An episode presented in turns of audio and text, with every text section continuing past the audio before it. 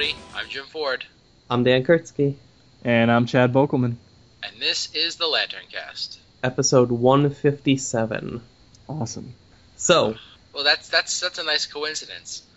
We're doing 157, and we're reviewing the 1-7 issues. you really feel good about that joke? It's not really a joke; it's just an observation. Oh, it's a joke, alright. It's a poor observation. I, I'll say that. No, no, they definitely have have a, a, at least one digit in common. There, there you Two go. two digits, Okay. except for our It's- five in the middle. It's a, it's a non-coincidence. I didn't think anything could make these issues worse, and then Jim started talking to me. Uh, For those of you who aren't aware, we're covering Wrath of the First Lantern, the first four issues. So Yes, the number parts- 17s. It's parts one through four. yeah. This is a what is it? This is a three month thing. It, this takes us through the end of the uh, the creative shakeup. Four months. No. 17, Four, 18, yeah. 19, and 20. Oh, that's true. Yep. Oh God, there's more. Oh, all right. Yeah. Yay! Let's get excited. Yeah, yeah.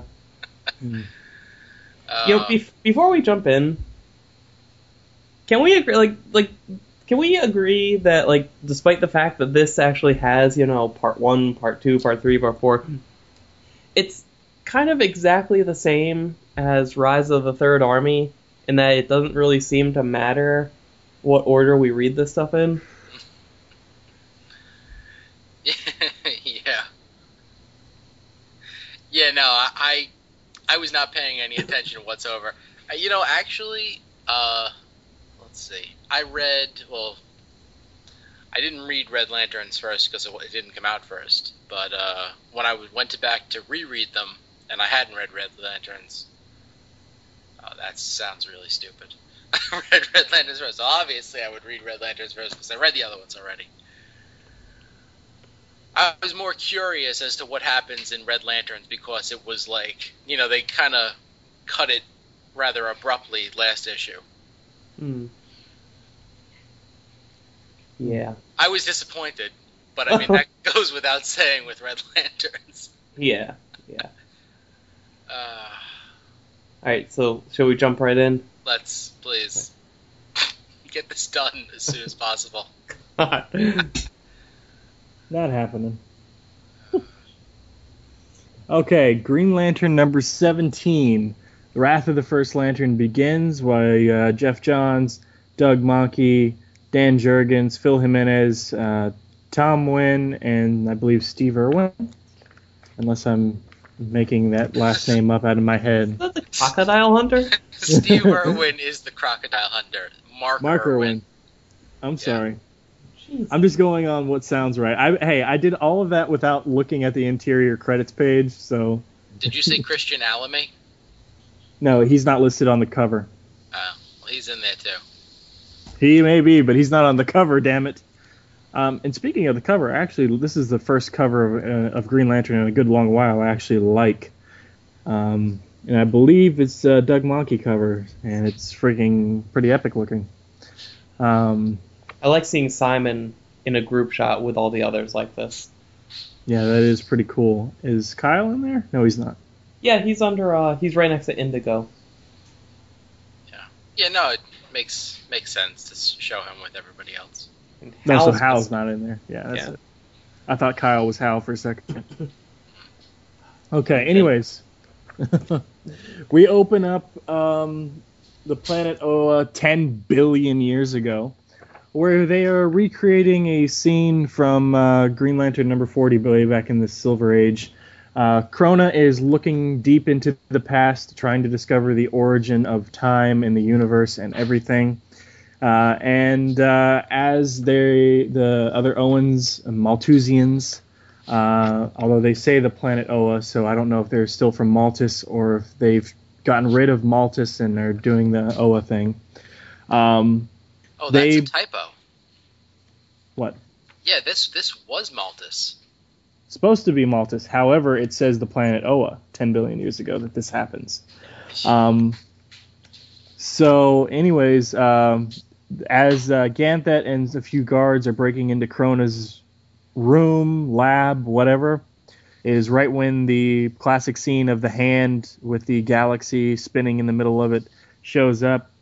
And Krona's like, "Oh, the hand! Do you see it? Do you see it?" And um, they're trying still to warn him, and suddenly the whole scene changes, and the hand starts to clench. And as it clenches, you see a ring on the finger, uh, and then the loud noise happens, and um, the the screen uh, cracks open, and I made it. I survived, and there's some dude in what looks astonishing like a an astronaut's outfit, holding what looks like a turquoise teal lantern.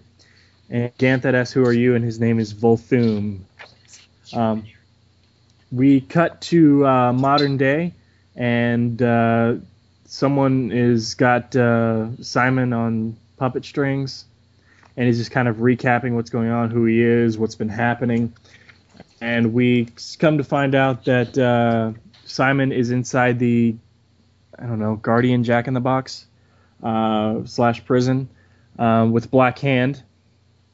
Uh, he Black Hand wants out, and the Guardians are hearing everything that's going on on the other side of the wall, and um, he's looking for. Simon says he's looking for Hal Jordan, um, Black Hand tries to kill him, and uh, unless he releases him, and uh, he Simon tells Black Hand that the Guardians are out to destroy the Corps, and then runs him over with a construct 18 wheeler.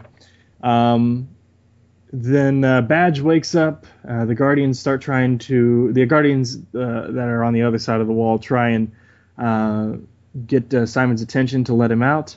Um, uh, but he's like, well, this is a prison. So they start telling him about the danger that the first lantern uh, poses right when we cut over to um, the, I'm assuming the inner sanctum of the Guardians themselves. I don't think this is a place inside that prison. Um, the Guardians are in prison by Volthoom, and it looks like, uh, what, there's six of them left? Um, and uh, he says we are on Maltus in my house. So I'm not quite sure if that first thing has anything to do with this or not. Um, but uh, he starts, you know, condemning the Guardians for what they've done wrong. You know, I'm the one who showed you the multiple emotional spectrum in the first place, and you were afraid of it. And uh, he does his white his uh, first lantern thing, which is new to you and old to us. Uh, where he basically shows the Guardians their history and shows it where everything went wrong and starts dicking around with it. Here on this admittedly cool double page spread, we see the creation of the Manhunters, the creation of the First Lantern and Battery, the induction of Hal into the Corps, the possession of Parallax, uh, as it seems to be in uh, remaining intact as what we saw in the uh, um, rebirth, the birth of the Sinestro Corps, and the birth of the uh, Hope, the Hope Corps. Um, so he starts. Uh, uh, they start. Uh, he starts toying around with uh, Ganthet's uh, emotional outbursts and everything, and the timeline of Sinestro and what moments change everything. Um, in this particular case, the main storyline that he adjusts is the moment in which the Guardians decided to exercise fear uh, emotions. He changes, quote unquote, changes history to where they must not be afraid to feel in the first place. Uh, and then we cut back to Simon and um, Black Hand. Uh, everything temporarily changes, and Black Hand is no longer Black Hand. He's William Hand, and Simon is no longer Simon. He's Abin Sur, and then everything goes back to the way it was in the first place. Um, this, at this moment, uh, uh, the first lantern kind of is jerked out of his reverie and doesn't have enough power to complete whatever it is he's trying. So Simon breaks free the new guardians, quote unquote, and um, you know, kind of yeah, basically. Well, the the uh, Templar Guardians. I guess if that's what we're calling them.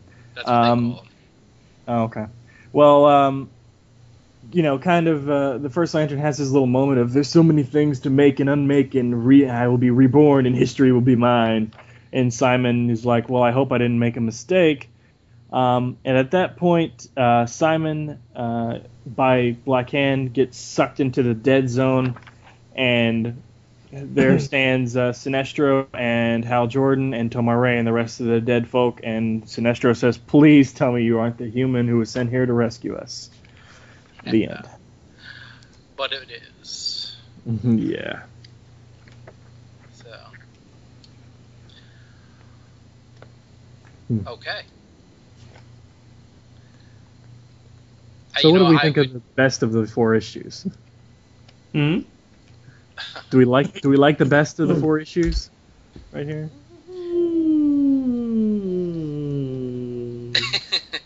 Yeah. I don't know. I mean, this was okay. It was more setup than I wanted. I mean, and this is, I mean, all right. Peel back a little bit. We're like three months behind, so I have read past the number 17s. No. I know, right? And like a problem I'm having in general is like, okay, the most interesting thing to me about the story is finding out Volthoom's history and what the hell he's doing. And I still don't know. And and I and so like this issue is like when I read it I was like kind of excited and all I got from it was okay, he wants to do something and he has a cool clubhouse but he doesn't have enough power to do his thing yet. All right, maybe next time. Uh, um, you want to know who Volthoom is? Huh? Oh, I, I figured it out. What? Is Okay. he Geoff Johns? No, no. I you know, I I didn't catch it on the first read through, but you know, upon second, you know, be, before the show uh, you know, yesterday, um, I was I was going through, and you know, it's it's subtle, but they they do telegraph like who who he is. Um, Volthoom is Hal Jordan. It, it's absolutely 100% Hal Jordan. Um, he's not the Hal Jordan that we know, but he is absolutely Hal Jordan. And like the the clues to this are one, he's he's a pilot. Uh, he's an astronaut, but he's a pilot. Two, he has like those crazy eyes and like the the crazy hair, very similar to when Hal you know was Parallax. And uh, three, later on, um, you know the, the first Lantern, he you know he says you know to go back and witness my rebirth, and he's looking you know at an image of Hal Jordan. Um, like that's that's the giveaway right there. Like he's looking at all the Earth Lanterns and you know all the new Guardians, and then like there's a this one panel where he's staring directly at Hal Jordan, and he says, "And witness my rebirth." So right there, it's like okay, well, Volthoom is definitely Hal Jordan. Um, so you think he's Hal from another dimension or something, or well, you know, I had a couple of theories, but uh, I, I was, you know, still thinking about it earlier this evening, and something else hit me. When when did Volthoom show up? Volthoom showed up immediately after Krona did his exper- uh, experiment to witness the the beginning of creation. And what did that do in DC history? What did that kick off? now created the multiverse? Exactly. And exactly after the multiverse was created, that's when this alternate version of Hal Jordan comes through the portal. So, I mean, like, I mean, I guess the smart money would be that it's some kind of uh, maybe the antimatter version of Hal Jordan come back in time. Um, but I, you know, like, bottom line, you know, this has got to be some kind of alternate version of Hal Jordan. Um, and you know, now that he's he's back here, you know, he went back to the point of the original universe, and you know, he's gained the power of you know the White Lantern. Um, you know he wants the main Hal Jordan to become him basically, which you know they've already you know set it up as far as saying that Hal Jordan will be the greatest Black Lantern. So, you know, how do you go up against somebody who has control of you know the white light? You know, you go up against it with the black light. So. That's that's the whole first Lantern story right there. The end. Yeah. I mean, the other the other possibility that I was looking at was like there is a chance that it could be like a future alternate version of Hal Jordan from this universe, because Volthoom's like whole gig is showing people like alternate possibilities. Like every universe has like a number of possibilities in it. So it could be that Volthoom is just one of Hal, Hal Jordan's possibilities. I, I yawned earlier and forgot to unmute myself, so I've been interjecting while you've been talking this whole time and didn't know it. Awesome. Awesome. Perfect. One, I don't think he's from. Uh, just to, if I can remember what I was trying to tell you, I don't think he's from an antimatter universe. I, I, I didn't think he was Hal Jordan, and I didn't I didn't come across that until you said it, and I was like, oh, that makes sense. Yeah. Um, wow, something you said makes sense. Uh, and uh, uh, but uh, I I'm trying to go back and read a little bit. What I'm doing is I'm trying to compare the dialogue of quote unquote Volthoom, the first Lantern, and see if when he speaks, does it sound like Parallax? Like, Well- and I don't and I don't mean Parallax the entity. I mean, I mean before Geoff John's Fearbug stuff. You know, zero hour kind of Parallax talk. Well, you know, there are other clues to that. Uh, when he shows, uh, I guess, Ganthet the history, you know, you look at that whole thing and what is he focusing on? You know, in that whole image, you have the Guardians, and then, you know, you have Ganthet with Hal Jordan, and then later on, you have Ganthet with Parallax. You know, like, Parallax is the only entity that's shown in this, you know, in this giant two page spread. Um, and then the other thing is, you know, he, he basically says that he wants to gain enough energy to be able to control, you know, all of history, you know, throughout the whole universe. Yeah, Which is that's the, pretty that's much- the last clue. Yeah. Yeah, I'm I'm viewing this from a completely different angle. Okay. That like I don't think it's a matter of figuring out what fictional character he is. Like I I threw it out there just kind of randomly, but like when I said I think he's Geoff Johns, I think this I think Volthoom makes a lot of sense as a character who's kind of like a stand-in for whatever writer happens to be writing him in that particular issue. Because it was really bugging me like like because when I wasn't getting the story I wanted out of these a few rounds of these issues, it started to really bug me the choices they made. Like out out of all of the power you could have chosen to to give Volthoom and like all the ways he could be expressing that power, why focus on things like creation and and excuse me and like like manipulating history and retcons and stuff. And then like you look at the like even just looking at the page where he mentions his rebirth. All right, think about this. I'm gonna read some dialogue here. Think about it in terms of a writer referencing the history of fictional characters that he's about to start writing. Uh, so many choices to so many choices to unmake and remake so many hor- uh, horrible regrets and tragedies to befall. Their misery and grief and regrets will give me the power I require, the power I need to go back to the beginning and witness my rebirth. And like that could even be a little meta, meta nod to the fact that well, it's his rebirth. He wrote that story about this character that he's looking at. And like when you look at like everything Volthoom is doing through these issues, he's basically sitting down with he, like he's basically grabbing up a character, looking at what makes them tick, dissecting them one last time before leaving. You know, I like I think this character is supposed to be like like in Green Lantern Corps, Volthoom is Peter Tomasi. In in New Guardians, he is Tony Bedard.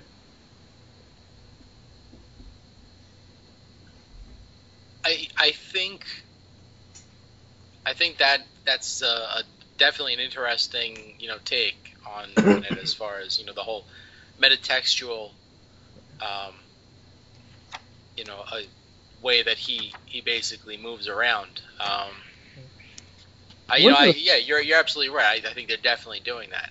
Although I do also think that Volthoom is a character.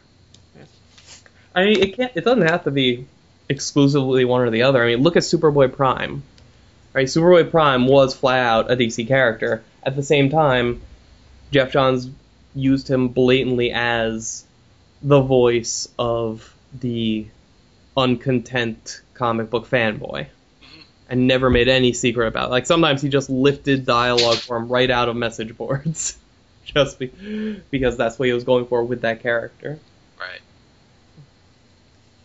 Um, yeah, I, I mean, like the fact that the fact that he's clearly like American. You know, it's it's it's got to be, you know, somebody. And, and, I mean, I definitely think it's Hal Jordan, um, or a version of Hal Jordan. Uh, Chad, when you were going through the you know the run through, um, when they get to Volthoom's house, Mm-hmm. um, yeah, the, he says, you know, we're in my house on Maltus. Now, you know, once they went to Oa, they never went back to Maltus. Mm-hmm. So, like that that first scene, you know, it definitely took place on Maltus. It's just a typo. You know, and I know this is probably wrong, but I've I never. I think you did read the entire series, Jim, but I only read an issue or two here and there. Doesn't this house of Volthoom kind of look like the Spectre, Hal Jordan Spectre's little trans-dimensional hangout? Yes. Yeah, well, uh, I mean, it was a lot more sparse, but there are definite uh, similarities. Okay. Yeah, I thought it looked kind of familiar. I thought it was a nice touch that he's collected the Guardians and they're his, and they're in a orange bubble. And there's only six of them. Yeah. I've lost track of how many there should be. Well, Sayd's dead. Yeah. Uh, Yeah. What do you think of the art? uh, I liked it. Mm. It was kind of back and forth. They did that thing again where for two pages they use shades of green that don't appear anywhere else in the entire book, including the same scene. What do you mean? um like go to like the uh the Simon go to the Simon page like the, the right opposite the Justice League ad. Mm-hmm. You look at look at the shades of green on him there. Mm-hmm. Then on the next two pages, the color palette's completely different. Oh yeah. And then you turn the page again and it's completely different again and it stays that way. I think it has to do with the lighting, doesn't it? I don't think so. Hmm. I mean maybe, but I don't know.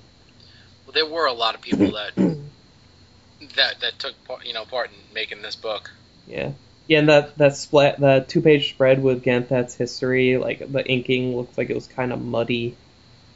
Yeah, whose inks is that? That's not. That's. I know that's not Tom. Who's the other? Was there more than just two inkers? Uh, yeah. um, wasn't it uh, Keith Champlain and uh, Keith Champagne, Irwin? Mark Irwin, Christian Yeah. Alamy. Mahnke is an inker too.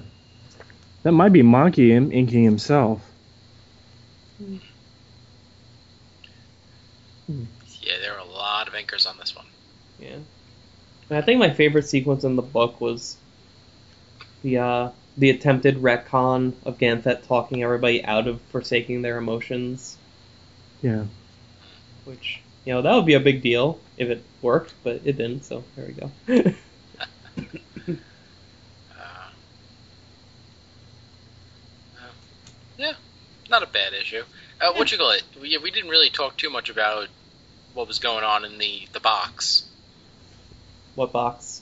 You know, the Chamber of Shadows or whatever. Oh, what was going on? You know, you had Simon in there, and then he broke out the Templar Guardians. Yeah, That's about it. that happened. Yeah. That's it. And he got you know sucked into Black Hand's ring. Yeah, hmm. That's kind of cool, I guess. You know. not really, but okay. Yeah, this this was like a borrow issue, I think. I would give it a buy just because of the beginning. You know, the prologue. Yeah, I, I really like that. Yeah, that that that sells the book for me. The rest of it was just like, eh, It's a But- biro. a biro. it's perfect. I love it. It's a biro. Just give me the prologue, and you can keep the rest of the comic. I'll give you seventy-five cents for it. All right, so Green Lantern Corps. Okay. Oh yeah, that's me. All right. Yeah. Um, so Green, Lan- Green Lantern Corps 17, written by Peter J. Tomasi, art, I'm sorry, pencils by Fernando Pasarin, uh, inker Scott Hanna. Oh, only one. All right. Uh, colorist Gabe Eltaeb and Will Quiones. All right, so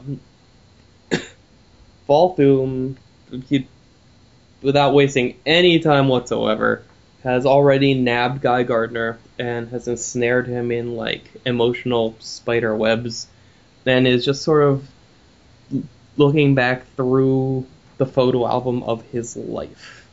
Uh, he's basically trying to basically Volthoom can't do whatever the hell his plan is, which we still don't know, without enough energy. And the Guardians have kept him trapped, and they've been tapping his power for their third army and all this stuff. So he's he's not as strong as he needs to be. So he figures I'll I'll get some really super emotional people like Guy Gardner here, and I'll uh I'll find the most emotional moments of their past, and I'll uh, drain some power from that or something. Okay, so that's good. So he's looking through Guy's messed up history. and he starts, you know, he starts playing around with showing Guy variations of different scenarios and like feeding off of his reactions to them, you know, like like there was a time when Guy and his brother and sister were kids and, you know, the they were ice skating and the the ice broke and Guy's brother you know, he's the one that pulled the two of them out. Well, what would have happened if Guy was the one who had to pull them out? And would they have lived? What would they have done to his family? What would they have done to Guy? And like, uh, uh, I'm not gonna look for that. I couldn't remember any of his family's names, but I don't care right now. they both began with a G.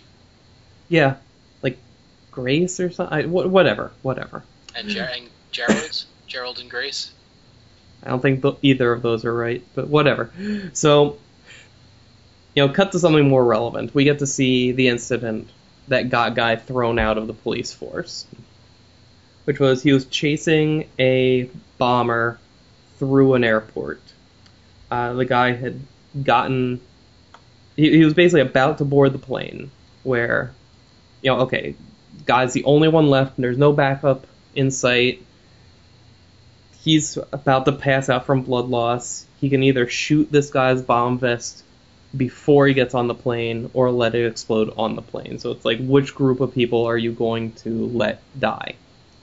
So he shoots, choosing, you know, because there's way more people on the plane than there are, are in that hallway. So he takes a shot, blows up the guy, and deals with the consequences. And the first lantern is kind of like, well, let's see what would happen if you missed. And he shows guy like you know taking the shot, missing because he succumbed to his own wounds, and the plane explodes. And if that wasn't bad enough, we jump back to I, I believe this takes place during Blackest Night, where it's when Guy has the red ring, and in, but instead of zombies, he's now now fighting against his friends and fellow lanterns and killing the shit out of all of them. And we have this like inner monologue running through the whole fight scene, kind of like highlighting what he's doing, why he's doing it. And in the middle of all of it, all of a sudden he has a, a yellow ring too, because like the the point of this is kind of, you know, Guy Gardner is like this perfect storm of willpower, rage, and fear all the time, and what if happens if he doesn't have control over it. And they, they get the icing on the cake of everybody who was now dead on, under Volthoom's new version of Guy's life comes back to get him as Black Lantern zombies at the end of the issue. And Guy's like, uh, I can't take this anymore. I hate this place. And then I guess that's the end. Yeah. Now, Volthoom is drawn a lot to look like Guy Gardner in this issue. yeah, he kind of is. Yeah. Yeah. So, this issue opened with a two-page spread that at, my first reaction was, "Oh, that's kind of cool," and my second reaction was, "Well, this is gonna cause some fucking problems." well, Because- I mean, aside from the fact that it's out of order, Yeah, well, not even that. They had the perfect chance to get rid of some of this shit, but here it is. Like, I was under the impression now that in the new 52, he didn't have his period of, you know, yellow ring, leather jacket guy, or. Like, I, I was certain we at least got rid of all that, that Vuldarian crap, but no, no, it's both front and center right here. I you know I appreciate the Vuldarian stuff. So the only the only thing is like the you know black jacket with the yellow ring happened before that. So, but I mean, aside from that, I, I'm glad. I'm glad that they actually you know took it all into account. There's a gym teacher, Guy Gardner, way in the very back with a collared white shirt. Yeah. I have one question though. On this whole page, there's only one scene I don't recognize. The the scene over Volthoom's right shoulder, underneath where he's firing the gun. What is that? Um, is that? I think that's a Blackest Night thing, isn't it? I Yeah, yeah, yeah. Um, what's the guy's name? The big red guy with the horns. Um, damn it, can't remember his name now. He's a Black Lantern that came back and like he actually like speared guy through the leg with his horns while they were fighting on Oa. I think. Oh yeah. Okay, I can barely make out the Black Lantern symbol there. Hmm. And the uh, thing with the uh, anti-monitor is that Brightest Day or is that that's not Crisis? He wasn't a Green Lantern during Crisis. Oh, he was. He was Oh, the he only was. Green Lantern in Crisis. I can't remember. Could also be Sinestro War. Yeah. It's true. Yeah, I'm not sure which one it is, but it could. Ve- well, actually, no, it can't be Crisis because Crisis didn't happen in this universe. Huh. Mhm. Oh, but Vuldarian shit did. Jesus. Yeah, exactly. You're Stupid. damn right it did. Stupid them. Suck it. Why don't you marry it if you love it so much? Oh, and by the way, it's Gerard and Gloria. I was almost there. Um, I love the, the little touch where um in the first flashbacky thing, Guy's father is blatantly the inspiration for Guy Gardner's costume. 'Cause he's wearing like he's wearing like the a coat that has like gray sleeves but like a green p- body to it. Yeah,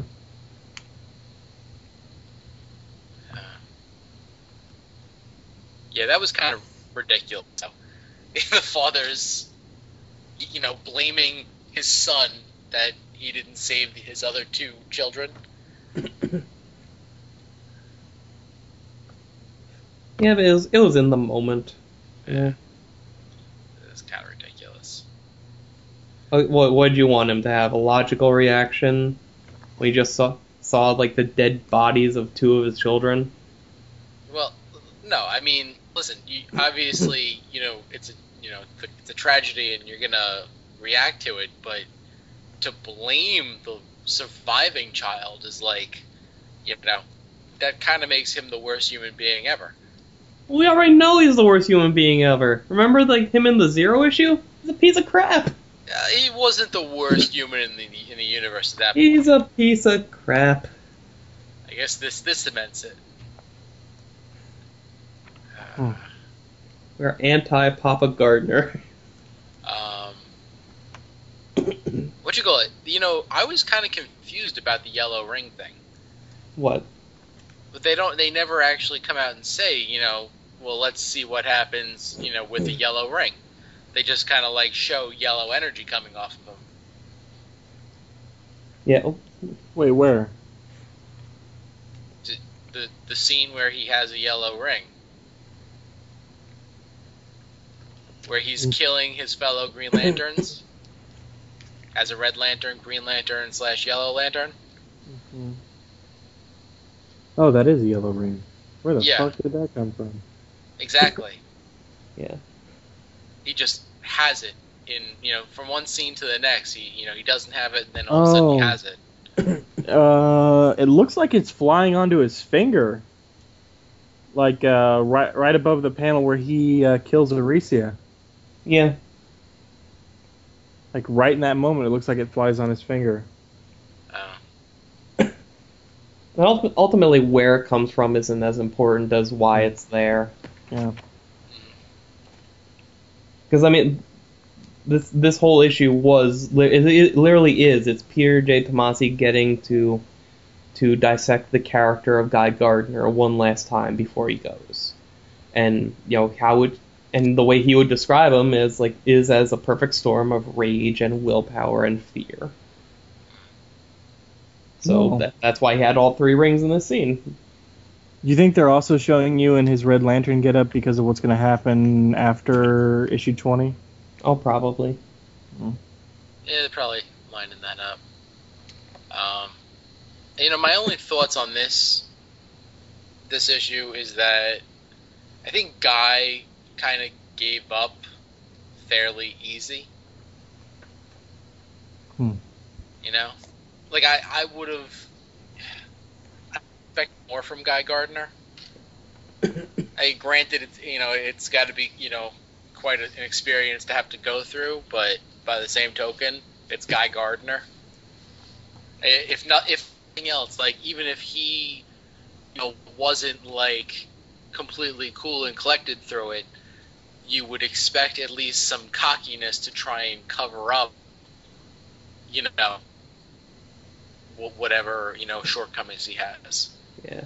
Although at the same time, Guy Gardner, like, we're seeing Guy Gardner in the real world, quote unquote, reacting to basically the memories of a Guy Gardner who failed to save his brother and sister from certain death, failed to stop a plane filled with people from dying, and lost himself so badly that he killed off all of his friends.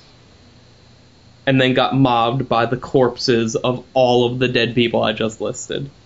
Like, was it real? No, because at least based on last issue, Volthoom doesn't have the power to legit change anything yet, but he can at least show you these other versions. But it was all like, it was that level of loss flooding into him all at once just kind of beat him down. Um, okay. Um, what do you guys rate this? Mm, high, Borrow. I'll put this a buy. I cared mo- I cared about this more than I did anything else I read this month. Um, yeah, I would say borrow. Um, hold on one second, and I'll come back and review New Guardians. This would be a perfect time for a, a commercial break. Chad, do you like sticks? No, I mean an actual commercial break. Oh. We have one. Oh, we- oh. We might as well play it. Hey, comic book fans, this is Mike from the Flashback Podcast. If you're a Flash fan and you read the DC comic book The Flash, then you've got to join me and my brother in law Rich each and every month as we break down the Flash issues page by page. Join us on our podcast, which is located at flashbackpodcast.podbean.com. Again, flashbackpodcast.podbean.com. The podcasts are also available on iTunes. So yeah, Flashback. They're a good show. Mike and Rich, awesome guys. I've listened to them for a long time now. yeah, me too. I even uh, I, I actually send them uh, listener mail for them to read on this show. I think they've been going almost as long as we have. Don't have They as many episodes, but about as long as us. They actually have. I think they started a few months after we did. It's just they're typically a once a month show, uh, except like they'll crank out others when they wanted to cover things like like uh, like when there was the Blackest Night tie-in to Flash, and when they had all the Flashpoint books and all that stuff. But uh, you know, typically they just like they get together once a month, do the new stuff, and and yeah, no, I I realized, uh, well, I, I think they said it on the air a couple episodes ago how long they'd actually been going and how many they'd done, and I was like, wow, I didn't realize because I didn't realize they went back that far. Yeah, they've been going for a good long while. so shout out to those guys. Keep doing what you're doing. Yeah, yeah. Your turn, Jim. Okay, so uh, uh, Green Lantern New Guardians, uh, number 17. We got Tony Bedard writing, Aaron Kuder drawing, uh, Wil Quintana colorist, and Dave Sharpe letter. Wait a second, there's no. Oh, I guess uh, Kuder is doing his own inks. Okay, so uh, we we start out. Um, we're on Earth. We are in Kyle Rayner's uh, apartment with Kyle Rayner and uh, Volthoom. And, uh, you know, Kyle, he's still the White Lantern, and, you know, he figures he'll use his White Lantern powers to, you know, take out the First Lantern, but they don't, they don't really work against him, um, you know, because he has such control over it already. So then, you know, he does the whole, you know, let's look at your history. You know, Kyle Rayner, this is your life and what could have been.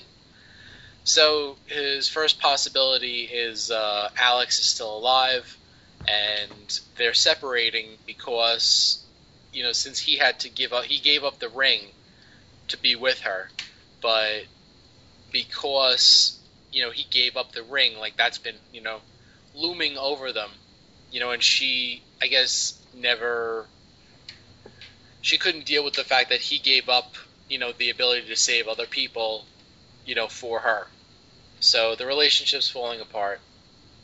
But Kyle's like, you know, I can't, I can't let this happen. You know, uh, this is my second chance with you.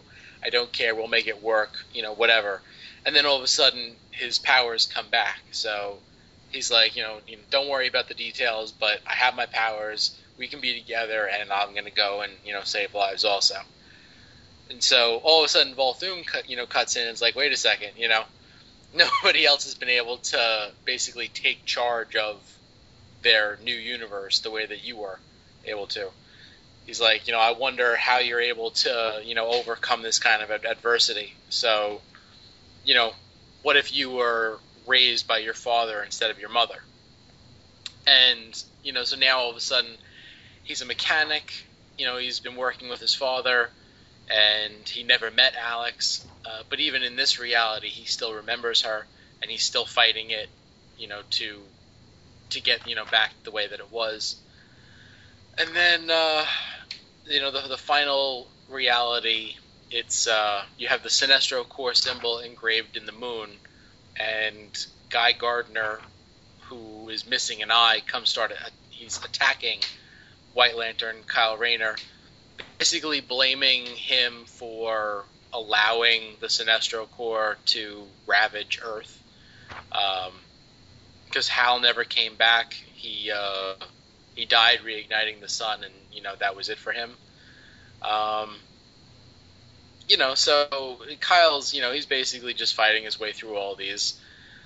You know, by the end, you know, he's he's definitely tired, but Volthoom gives him a choice. You know, whichever of these universes you you know you want, let me know, and you know that's what I'll I'll make. And Kyle, you know, he would gladly give up his own life or anything that he's you know accomplished just for Alex to be alive again. And uh, instead of actually, you know, uh, making it happen, Volthoom's like, you know, whoop, sorry, uh-uh. You know, I'm just gonna rip it away, and you know, your uh, your despair is going to give me more power. Um, you know, and he, he says he, he wanted, you know, he was hoping that Kyle Rayner could be like, you know, somewhere on his level since he had mastered all of the, you know, all of the emotions. But uh, he's no good, and he just kind of leaves him there on the floor. Cuts out for parts unknown. So, can we talk about the most ridiculous aspect of this whole thing? Which would be The double page spread, where apparently the 12 issue series of Ion still exists. Good lord. Um, uh, apparently, Kyle Rayner was a deformed two year old. Uh, and um, apparent, apparently, he remembers being in the womb looking down at his own umbilical cord. Uh, um, there's dogs there for some reason, uh, just above him. Yeah, I don't. I, balloons, balloons. of all of all the the historic moments of Kyle Rayner that could be remembered and shown on this page, Yeah, really? Yeah, they- balloons. They take a corner, give it to balloons, dogs, and the the sun. Oh, there's a pizza, a pizza in the fridge with Alex. yeah. At least Um, there's that. Yeah, What Yeah. bugs me the most is the deformed two year old. Well, what bugs me the most is that you know you have you have him in his you know original Green Lantern uniform, mm. then his you know right after that he changed it to his you know original like His, his Darryl Banks costume. yeah, yeah, the Darryl Banks.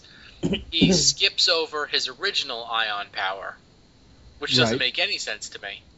Right. He goes to his Jim Lee redesign, Mm-hmm. then switches to the Ion miniseries costume, to Parallax, and then his current costume, well, his current Green Lantern costume just before the change, and then that weird hybrid where he gained all the rings, and Except then, orange. except orange, and then to the White Lantern. Um, but it doesn't make sense that he wouldn't have been Ion in you know in this history because they call him the Torchbearer. Yeah, that the you're talking about the Ion series that you and I love so much. That Oh one. well, yeah, yeah, not not the Ion the Ion storyline by uh, Yeah. Yeah, yeah. People say keep saying that that can't happen in the New Fifty Two, or in you know that that couldn't have happened. I don't. I, I still don't understand why. That doesn't make Well- sense to me. Well, it doesn't go back to the whole thing where, like, according to the flashback an issue or two ago, oh the Corps didn't like the he was brought into the Green Lantern Corps originally, so like the Corps might have been around, so there wasn't, you know, he couldn't be the torchbearer because it was still here. Mm, yeah, I guess. I mean, let's be honest. I have absolutely no idea whether or not the Green Lantern Corps has ever fallen before in the New 52, and if so, how many times. But I mean, I could see that as being. I could like that. That was my surprise with Guy Gardner in his uh, double page spread last issue, because I was assuming that in the New 52, his origin played out like we saw it in Green Lantern number zero, and he was just Green Lantern straight up till now. So like I didn't expect, I like I didn't think he got kicked out of the Corps. I didn't think he he got a yellow ring. I didn't think he was a Vuldarian anymore. I just thought it was straight up Green Lantern Guy Gardner all the way through. Well, I mean, if you think about it, Sinestro's history, it can still be basically the same as it was without really affecting anything in the rest of the universe. You know, like there can be a crisis, there could be no crisis, but like Sinestro, you know, can have been, you know, tried for war crimes and, you know, murdered or whatever, and guy got his yellow ring. Um, you know, and the fact that he wields it in that, you know, in that flashback with Volthoom, you know, shows that okay, well, he mastered the yellow ring back then, so of course he'd be able to use it again. You know, if one flew onto his hand. Oh yeah. Um, you know, and same thing with the the Vuldarian powers. Like, you know, he only had those powers for a very short time. You know, it was a very very short time. But I mean, you know, it doesn't really affect anything else. So why say they didn't happen? Because it sucked. Although,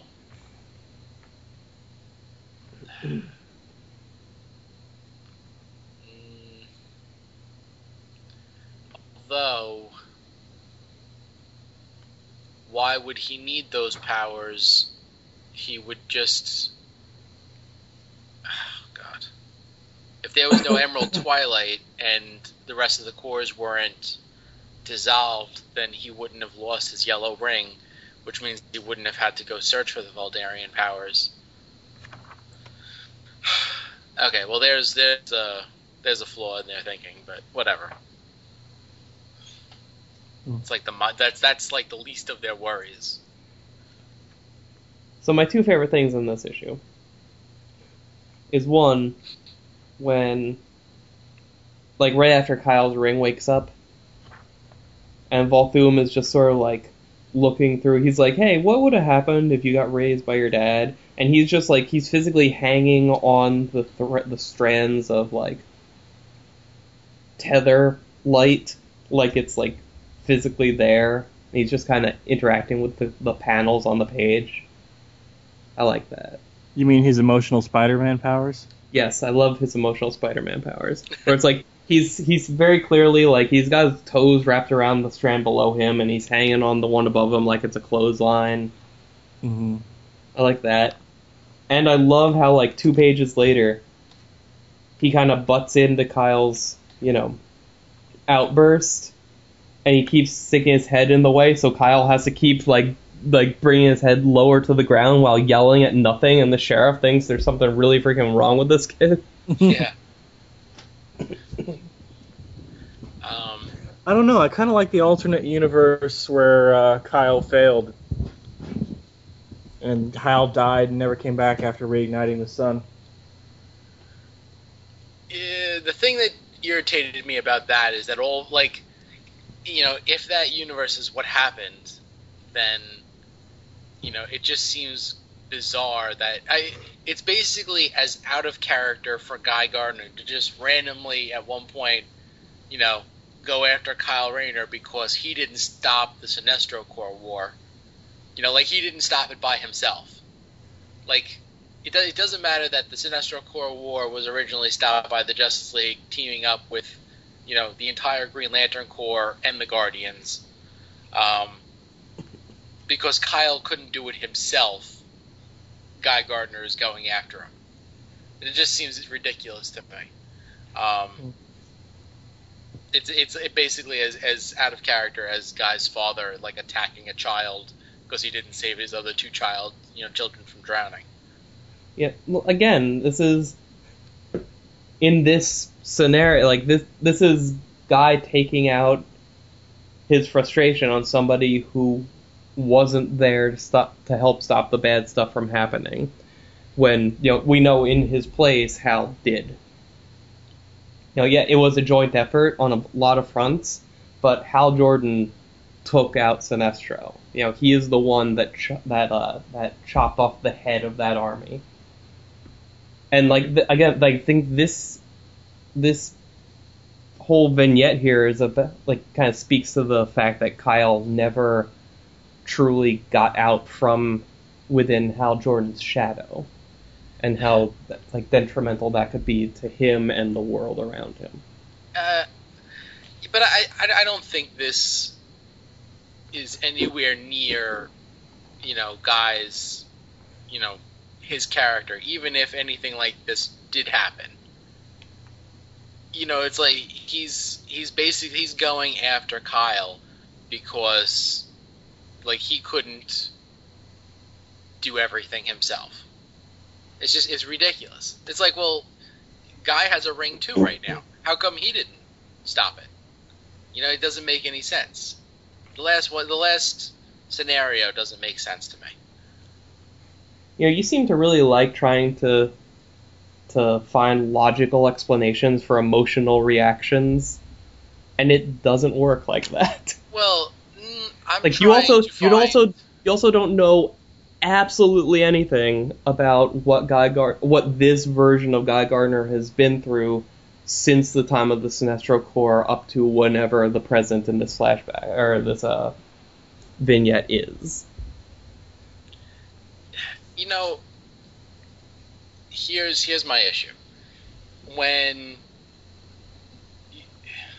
if you're going to show somebody like an alternate timeline, and like with the the other two timelines in this particular issue, it plays by it plays by rules.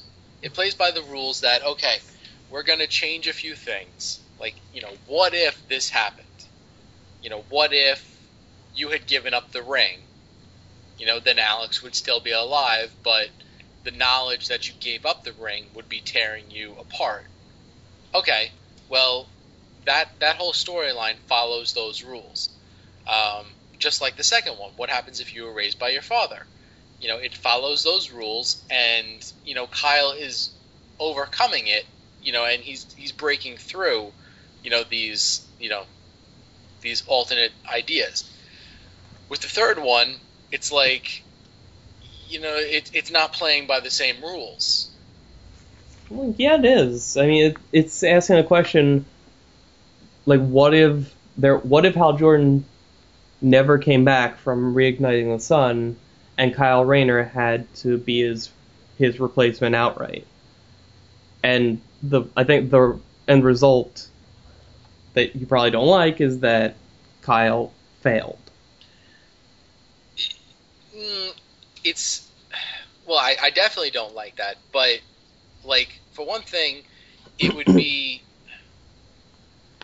for one thing it, it's it's out of character that he would fail but then on top of that it's even more out of character that all of a sudden guy gardner chooses this moment to go after kyle because because he failed like This is when he could find him.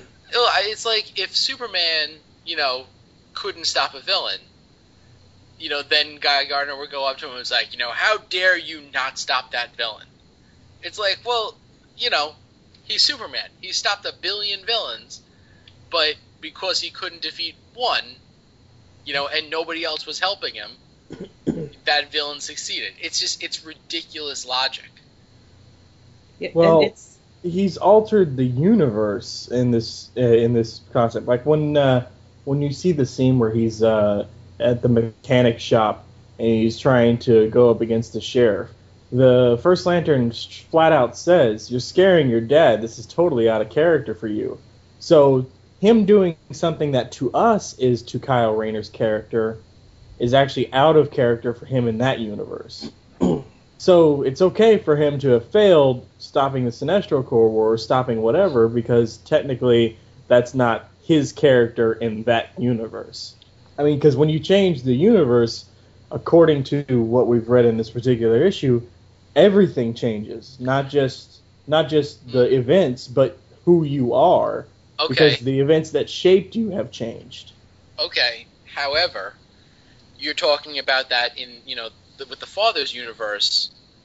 okay, it's completely out of character for him to go up against authority, which is why he's in a mechanic shop and he's not a Green Lantern. Mm-hmm. In the final story, he is a Green Lantern, which means he still has that character that makes him a Green Lantern. Yeah. So, you know, saving the day would be his character.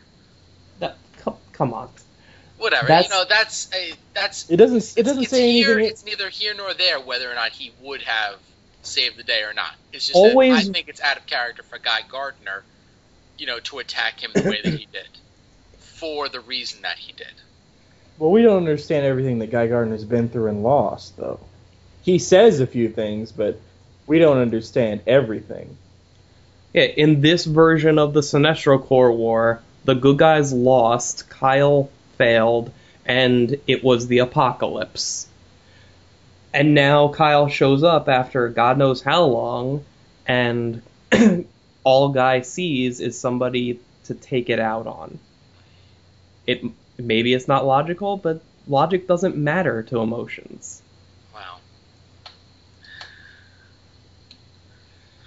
And not for nothing, but you've never seen Guy Gardner just start a fight with somebody. Guy Gardner has honor. So Guy- Guy Gardner built a bar so he could get into drunken fistfights with people without having to leave the house. listen, I, that's that's absolutely true. Well, he does leave the house to get to the bar. Oh, oh, yeah, He doesn't live at the bar, He did at one point. did he? I think so. Did he have a house above it or something like that? I think so. Was that collateral damage? No, He just slept on the counter, I think it was during Kyle's series. I don't bathed remember. in the sink. No, I Yeah. mean like to me, I vaguely remember that. you know, it, for Guy Gardner, you know, to blame another Green Lantern for not saving the day when he himself is a Green Lantern. It's not like Guy mm. Gardner became Green Lantern after the Sinestro Corps, you know, took you know Look. de- destroyed Earth. You were just Look, going on about look. how out of character it is for Kyle not to save the day because he's a Green Lantern. Right. But What then, the hell but, are you talking Hey. about? but the other aspect of this is that Oh God. Guy Gardner Oh himself God. didn't didn't save the day. So like, why is he? Bl- hey, like, blame yourself. He Uh, has this no is an- honor in this universe. this, this this is this is an alternate universe we saw for three pages that we'll never ever see again. We've spent like half an hour on this. Jesus. So, in any case, I hated the last story. I, I I did like the middle story because it shows like our Kyle's you know our Kyle um, and his character shining through in this fake universe. Um, and I, I love the first one where like you know his will is basically so strong that you know he still is able to manifest his White Lantern energy, which it, it also makes sense that now that he's mastered all of the emotions, then one would suspect that he like might always be able to manifest them from nothing. Yeah, I mean this. I really like the concept that he is not getting fooled by any of like like no matter what Volthoom does, Kyle can still like pull his real self to the forefront. Mhm. I love that. I feel like they kind of dropped the ball with it to, as they went through this issue though because it's like like every now and then he starts to kind of buy into what he's seeing and interact with it like it matters or like it's real. And like I thought it would have been so much more interesting if maybe maybe like we got to see like a few more quick changes, like different worlds where like Volthoom is like trying again and again to kind of kind of like mine Kyle's emotions, but Kyle every time is just like shooting it down because he's like he's not buying it Yeah. like I thought it was really cool, like that scene I mentioned before where he was arguing with Volthoom and the the sheriff is like, "What the hell is wrong with this kid?" But like that fell off the rails when Kyle just stopped and said, "Hey, wait a second, my, you mean my dad taught me how to fix cars? What else did he teach me?" I'm like, "Really? Yeah. now? Now you're gonna start?" Hmm. Well, I think, but he was more irritated than anything else. You know, because it's like, you know, what else did I miss out on because he walked out on me, kind of thing. Like he was already angry at his father, you know, and now all of a sudden now he has more reason to be angry because he could have taught him something. Yeah. Say, you know, the old deadbeat actually had something to offer. Just how much else did I miss out on because dad quit on us? You know, he's he's pissed. Yeah. I also I took it as that he legitimately wanted to know too. Hmm. Oh well. Low borrow. Yeah, borrow. I give this one a buy. I like the interaction with Kyle with Alex, even though I hate the way that he draws Alex. Yeah.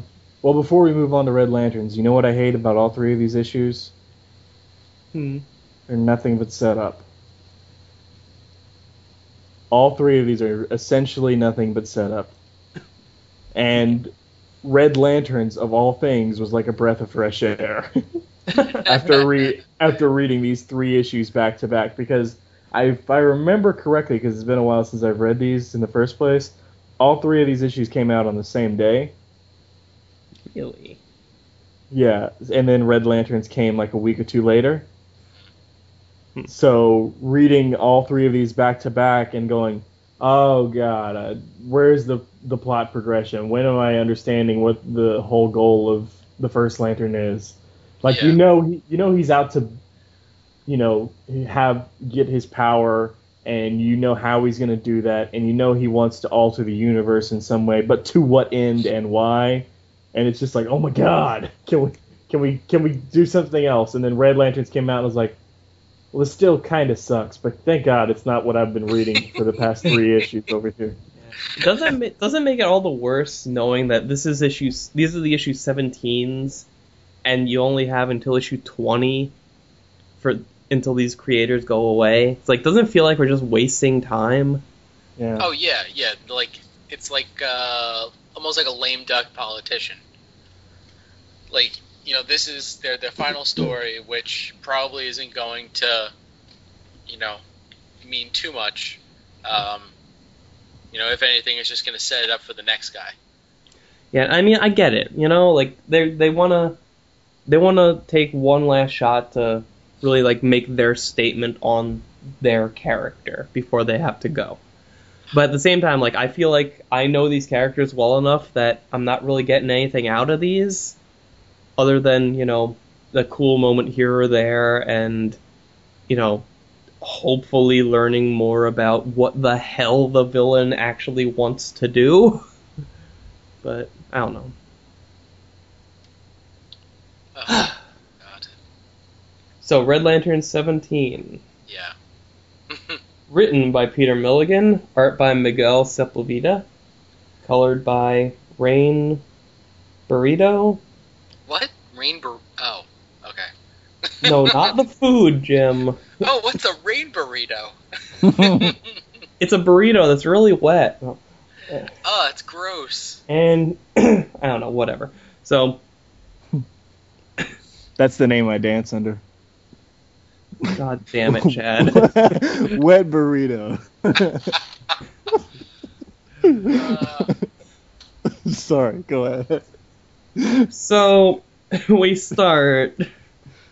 We start off with Atrocitus having some dumb conversation with an old save file of Krona's soul, and then we find we uh, find out that the reason Atrocitus came to Maltus to begin with was to get the great something thingy. What's it? The Great Heart. Yes. Here it is.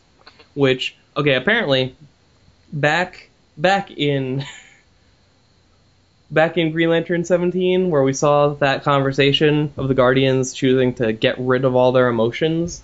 It turns out what they did with it was they they pulled like a the old Starheart trick where they took all of this emotional energy they didn't want, they put it in this one vessel, called it a heart, and locked it away. and it's apparently in like this like super futuristic looking city thing under Maltus. And Atrocitus has this plan that, you know, all right, so the Guardians have their third army, and the third army is targeting emotional beings. So I'm gonna take this thing and I'm gonna dump the emotions back into the Guardians, so that the third army will attack them just like everybody else. So he's like, okay, my two enemies will now turn against each other, hopefully with casualties on each side. Okay.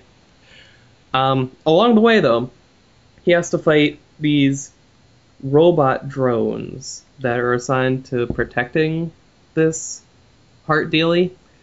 And they basically, you know, they're programmed not to let anybody with emotions in.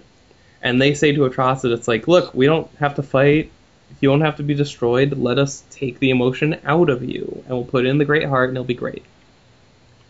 And Atrocitus, you know, he is kind of like he's shocked, like just the thought that all of his rage and all of his pain, like everything he's felt over the last billion years since his planet fell and he lost his family could go away. Like just like that.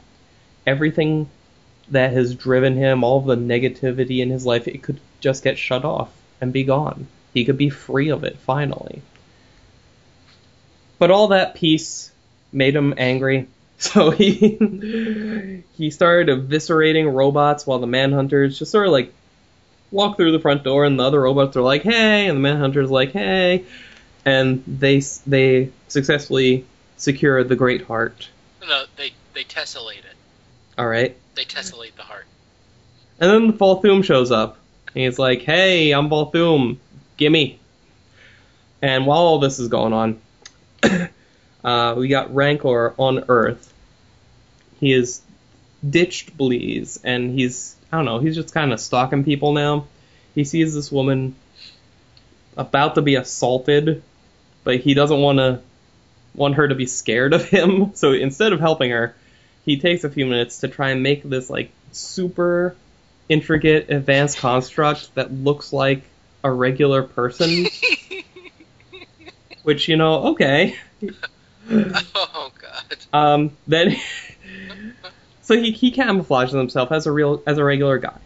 All right, and then he goes down to intervene to keep that guy from like, uh, like sexually assaulting her. And he just looks at him. He looks at this guy with evil red laser eyes, and all of a sudden his bone, like this guy's bones, start like contorting in unnatural ways. And this woman's only reaction is, "I don't know how you did it, but thanks."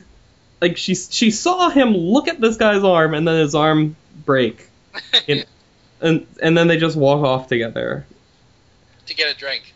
Yeah, to get a drink. So this is, this can only end well. And so yeah, that's that's what's going on there. yeah.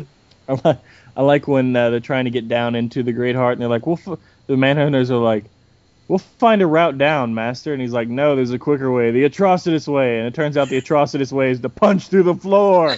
Red Hulk smash. Oh. Yeah. And Oh. can I just say, like the whole, like Peter Milligan, I don't know, man. Like he he seems to really, really think all computers would talk like people. It's like yeah. even this like cr- this Krona thing is like like he sees Volthoom show up and he's like, wait, it's you? Oh no no no no! What is he, he first he says, oh hey passerby, come closer, take pity on pitiful echo of a distant corpse. I was once li- that's how he says it too. I was once alive, a family. you? It's you? How? Yeah. and Listen. this this Echo screams in pain as it dies. Yeah. Um, the Peter Milligan, he's got to be like, he's got to be taking something when he writes this. Like seriously, um, it right on like the first uh, two-page spread with the Manhunters over Oa. One of the Manhunters, I guess, communicates with Atrocitus. Atrocitus, Master, all hell's breaking loose on Oa. The other lanterns have arrived. Like, a manhunter is communicating to somebody, all hell is breaking loose. Um, I love I love that. That was that was great. And then you know uh, you know you got Krona telling a story. It's like, listen, Atrocitus, me and you, we're exactly the same. There was a fire that burned down my house and killed my wife and kids. So you see, well, yeah, wives and kids. You know, you see, we're exactly the same. I lost my wives and kids, and you lost an entire planet.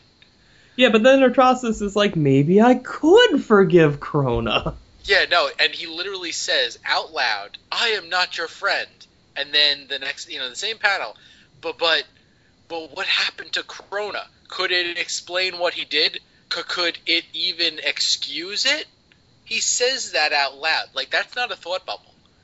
Like he actually exclaims that to this ghost. When when he said that, I was just like, like, seriously? Well, the Great Heart is supposedly affecting him.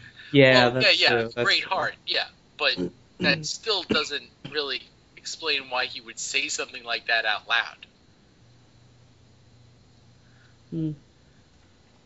I like how I like how uh, Maltus has the, the the home of Krona has chairs and tables and rugs and couches and landings and windows. It, lo- it looks like an Earth house. It looks kind of like a rec center, doesn't it? yeah.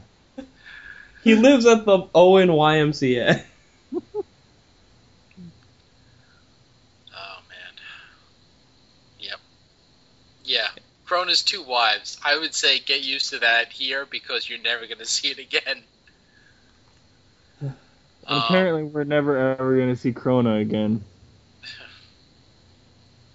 for real? Apparently. um, what'd you call it? Now, the other thing is, like, with uh, Rancor, like, the concept that he has to create this construct over himself because he's so hideously vile to look at is so ridiculous. It's so ridiculous. Because he basically looks like any other superhero.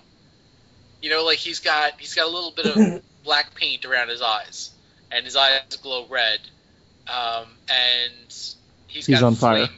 Yeah, yeah, he's got flame coming off off of his body and his hair. But when he calms himself down, he doesn't have flame coming off of him. Just like no other Red Lantern has flame coming off of him. You know? Yeah.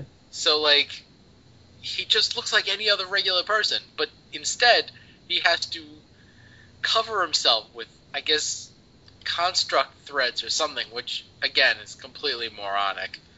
And that scene where like he looks at the guy and then the next scene his hand is broken, Mm. like like really? Like that was that that passed by an editor.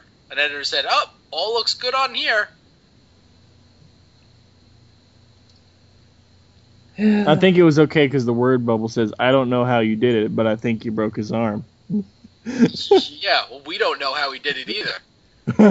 Like it would have been great if he at least like threw a punch so it, you could like you could make up the excuse like, wow, I guess you hit him just right or something.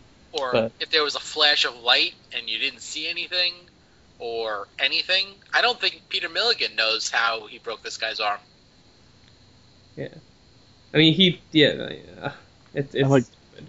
I like Bleez watching from the shadows, doing that little coy look and saying "fool" at the same time. Yeah.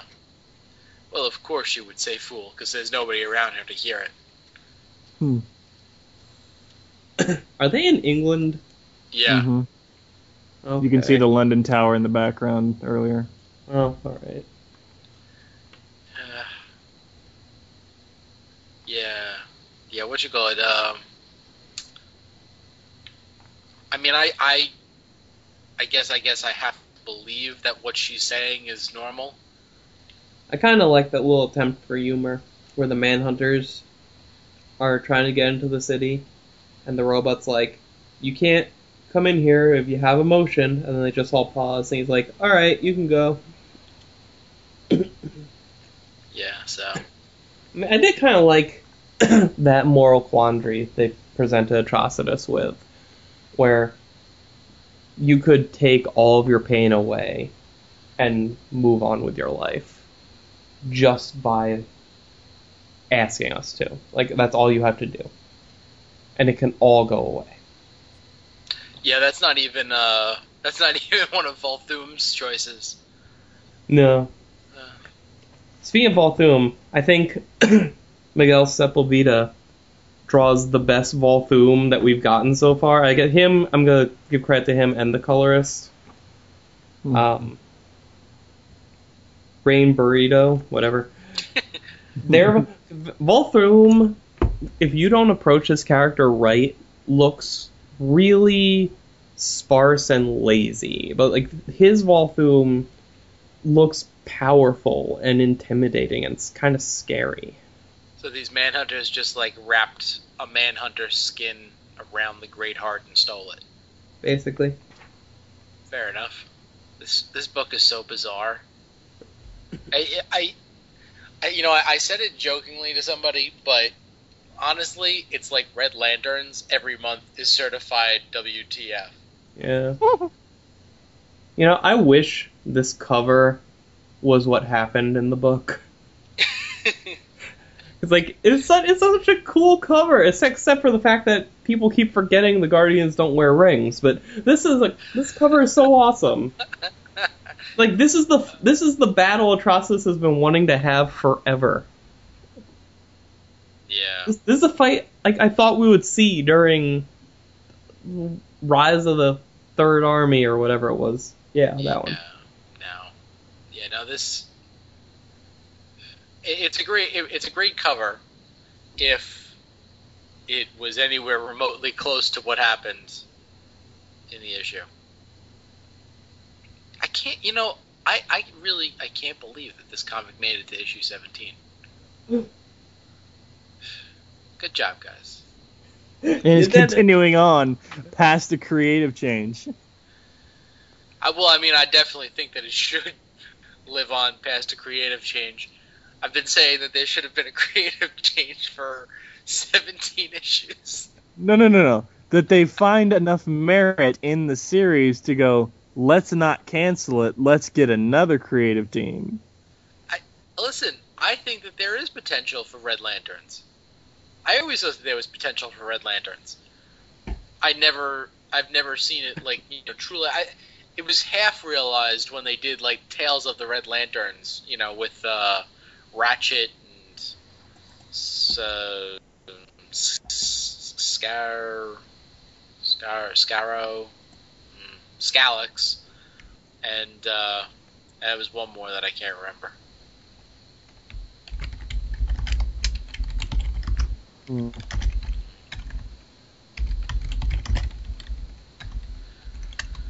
Yeah. Yeah, no, I still say that Green Lantern issue number whatever it was, back when it was just like the the Atrocitus spotlight issue. Remember that? Where like the Spectre was there, and like they found the Butcher. Yeah, the cat killed somebody on the subway, I think. Maybe I don't know. Rage cat. I don't know, but that was an issue. That was an all Atrocitus issue, and that right there showed me that a Red Lantern solo book can be great, but Yeah. you just have to have like a clarity of vision and a comprehension comprehension of the characters going into it, and and um, Peter Milligan did not start this series with that, and he he really he didn't he he got he's gotten better i think but it's he's still in that weird space of instead of learning about what was there already he's just sort of try to build on his own take instead Yeah. Yeah, he tried to make Atrocitus too much of his own. yeah which i mean there's nothing wrong with that but like i mean i sucks. I mean, I would say like like Geoff Johns has successfully made Hal Jordan his own too, but he did it by by by incorporating what he wanted to do into what's already been established about the character, and that's that's a step that Milligan didn't take with Atrocitus. Um, yeah, the only the only thing that I think is still interesting is that Red Lanterns, the book about rage, still is able to make me feel rage while reading it. Yeah, I'm I'm looking forward to seeing what happens when this becomes the Guy Gardner book. Hmm. I, I'm looking forward to to it past Milligan. Just I don't even care what they write about. I'm just looking forward to the, the creative change. Ah, man. Yeah. You know, and it's funny though because like 17 issues, probably maybe three of them were good. Uh, I think I'm being generous, but you know, in all, in all that time, like you would think that it would make me not want a Red Lantern book anymore. Like, just be like, ah, you know what? Just give up on it already. You know, it, it sucked for so long. It, there's no way to come back from it. But I still want a Red Lantern book. I want a good Red Lantern book, but I still definitely want one. Well, yeah, I mean, there's there like uh, it uh, it has potential to be good. You know, Just, it just thinks that the highlight of this run has been crossovers with Stormwatch. um, oh God. it, it the, the worse this series gets, the more excited I am for issue 21.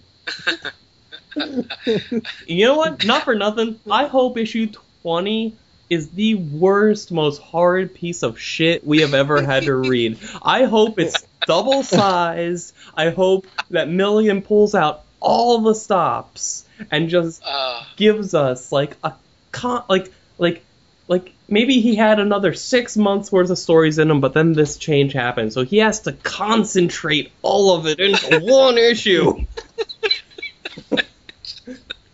18 gets even worse. I want to Oh, read that's- a Red Lantern issue so terrible that it almost kills me. I want to read a Red Lantern issue so terrible that like a red ring literally comes to me and says, "James Ford of Earth, you have so much rage in your heart." I want I want one that'll make me react so strongly that I just instinctively start to physically eat the comic book. I want I want I want him to go at I, just own your run, Peter Milligan. Own it, use it, and knock us all on our ass on your way out the door.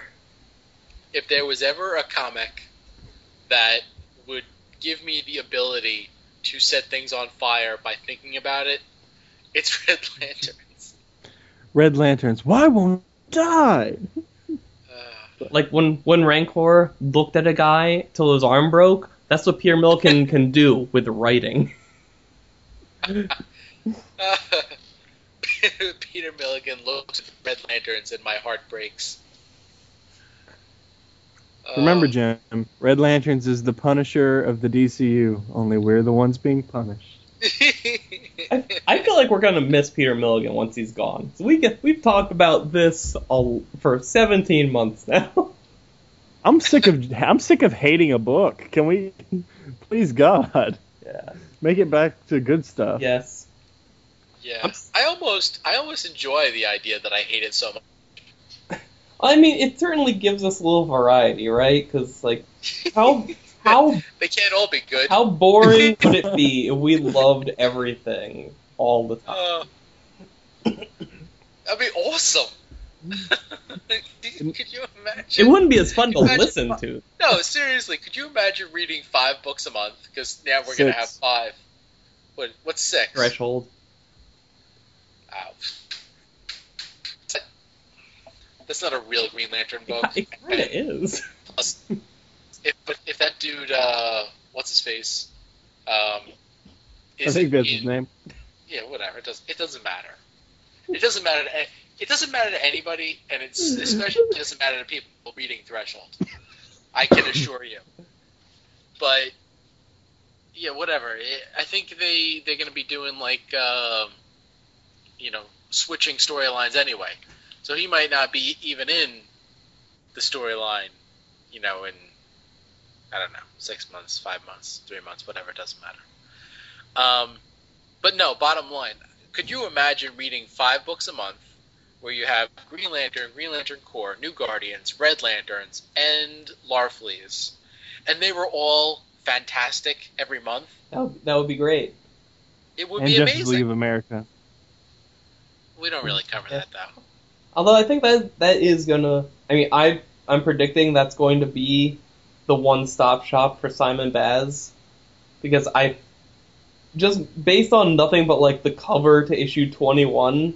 It Yeah, we're not seeing him anytime soon. yeah, I mean, and I think that's kind of that works for me just because like Geoff Johns kind of he created this new character and kind of gets to take him with him.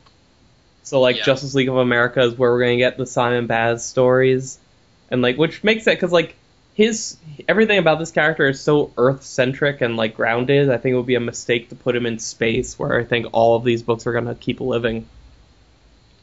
Well, I think uh, think I heard that Johns is taking Baz, he's taking Budge, and he's taking Sinestro Huh? Taking him where? to Justice League of America. I don't know that they're like actually going to be in the book all the time.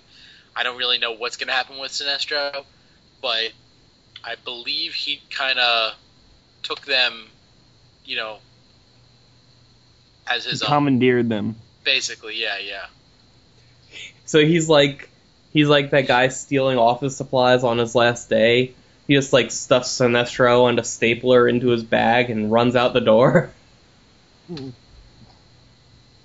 Must be a big bag. It is. No, he folds them. Folds them. It's bigger on the inside. Yeah. Hmm. Yeah. And not for nothing, dear listener, but um, 18, when we cover the issue 18s, basically much of the same. This stuff doesn't get better till the 19s. Oh. Uh, And even then, only barely. Whew. Oh well. Maybe issue 20s will blow us away. oh, I, listen, Red Lanterns, come on. Maybe they'll just blow. or want, make us want to blow ourselves away. Uh, uh, well. Yeah, I think out of all of them, the one, the ones that I'm gonna miss the most is probably uh, Tomasi. Oh yeah. hmm I was thinking about the other day, and I think, in general, I rem- I have more overall positive memories of Tomasi's run as a Green Lantern writer than I do of Johns', just because I Mhm. feel like his quality has been more steady and in the same neighborhood the entire time. I mean, he's Yeah. he's had some duds, but it hasn't fluctuated back and forth very much.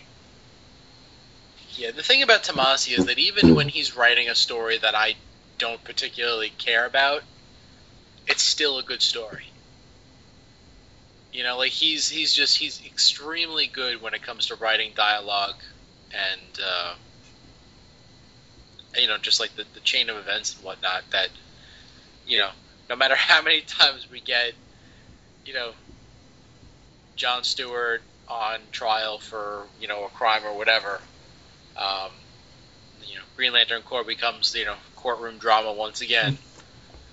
it's still you know it's still a good comic, which you know is just um, I don't know. It's it's fascinating to me that he's able to, to do that. But yeah, no, everybody else I could definitely use a change. So see how it goes.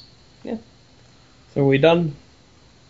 I would say so. All right, one of you two do the closing. I did it last time. Okay.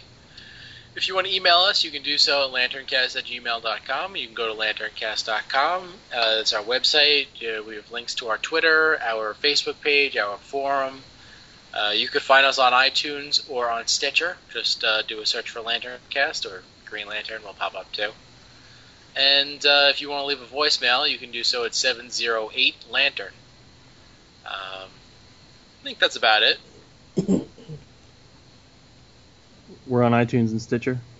I said that. Okay. I wasn't listening. Somebody wasn't listening. I was watching That's- Arrow. We've got that best of 2012 coming up, guys. Yeah, get on your shit, people. Yep, we're gonna cut off submissions the end of this month, April. Mm-hmm. Yeah. So make your stupid list, Jim. Yeah, seriously. Uh, I I told Scott uh, I'm just gonna erase his name and write my name on top God. for his list. 2012 was a busy year for me. I don't know if I'm gonna be able- able to remember everything. Jesus. This might be the If last. we don't get enough, yeah, if we don't get enough submissions, no more best ofs. This might be the last year we do this. Oh Yeah. God, that would be amazing. So for a list, go to lanterncast.com, click on the forums, and look for the thread where we talk, where we give all of the categories and stuff. Mhm. So yeah, there's that. I can't. How many how many entries have we gotten so far? Two, Yeah, Two. I know we got Scott. Who else? Who was the other one? uh, we got Mark. yeah. Mark. Mhm. We should just have the two of them on and let them go. You know, combat basically, and you know, say, oh well, this is what I think was the best. This is what I think was the best, and then we vote. That sounds terrible. I, it'd be so easy. You just want to do whatever would get you out of doing any work. yes, that is exactly it.